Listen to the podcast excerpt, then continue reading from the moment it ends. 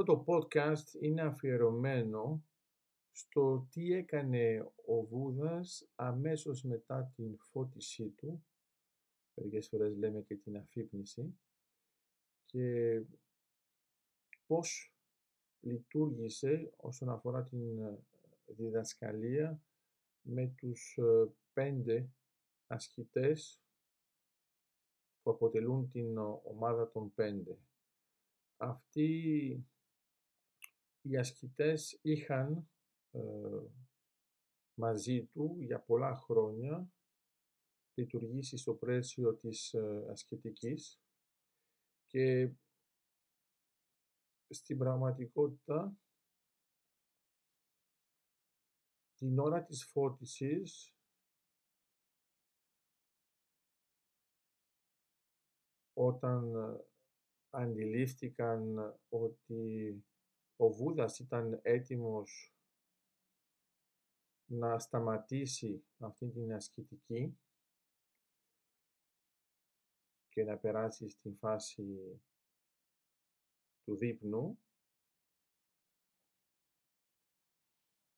εξέτασε μαζί τους αυτές ε, τις τέσσερις ευγενείς αλήθειες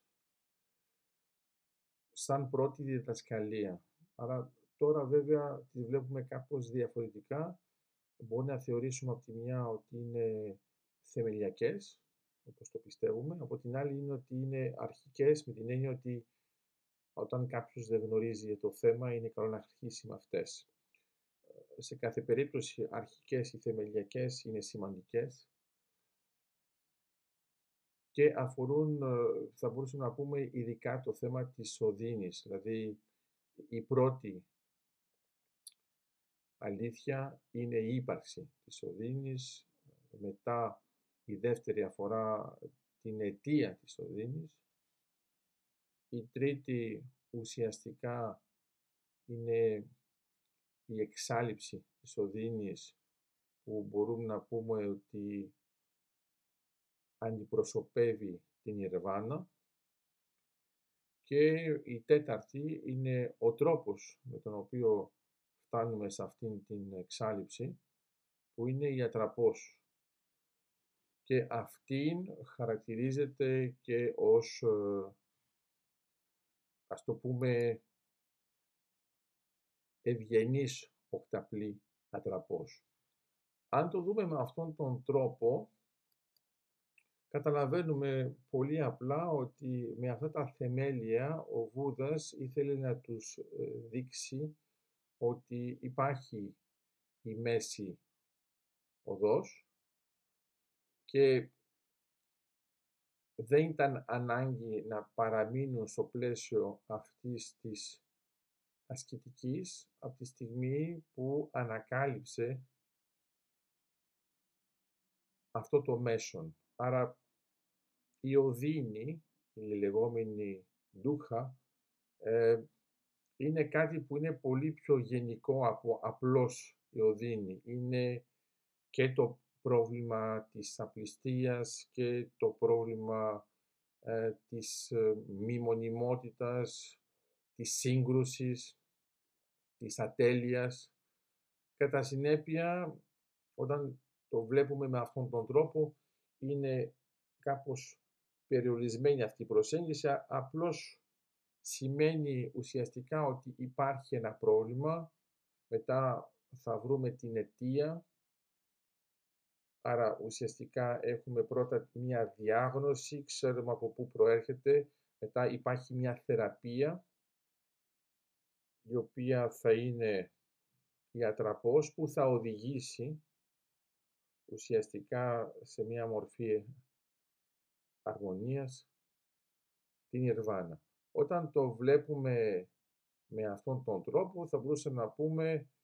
ότι γιατί να είναι τόσο χαρακτηριστικό και τόσο σημαντικό μέσα στον Βουδισμό είναι επειδή έχουν και αυτόν τον ευγενικό χαρακτήρα, δηλαδή ουσιαστικά ότι η επίλυση του προβλήματος είναι μια εσωτερική διάγνωση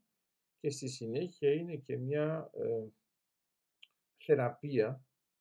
εσωτερική που θα χρησιμοποιήσει την ηθική, σύλλα, τη συγκέντρωση, σαμάδι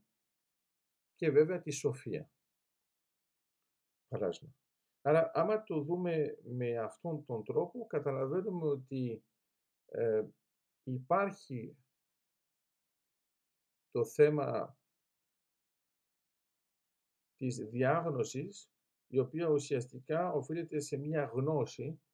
που πάει πέρα από την ασκητική, ε, θεωρεί ο Βούδας ότι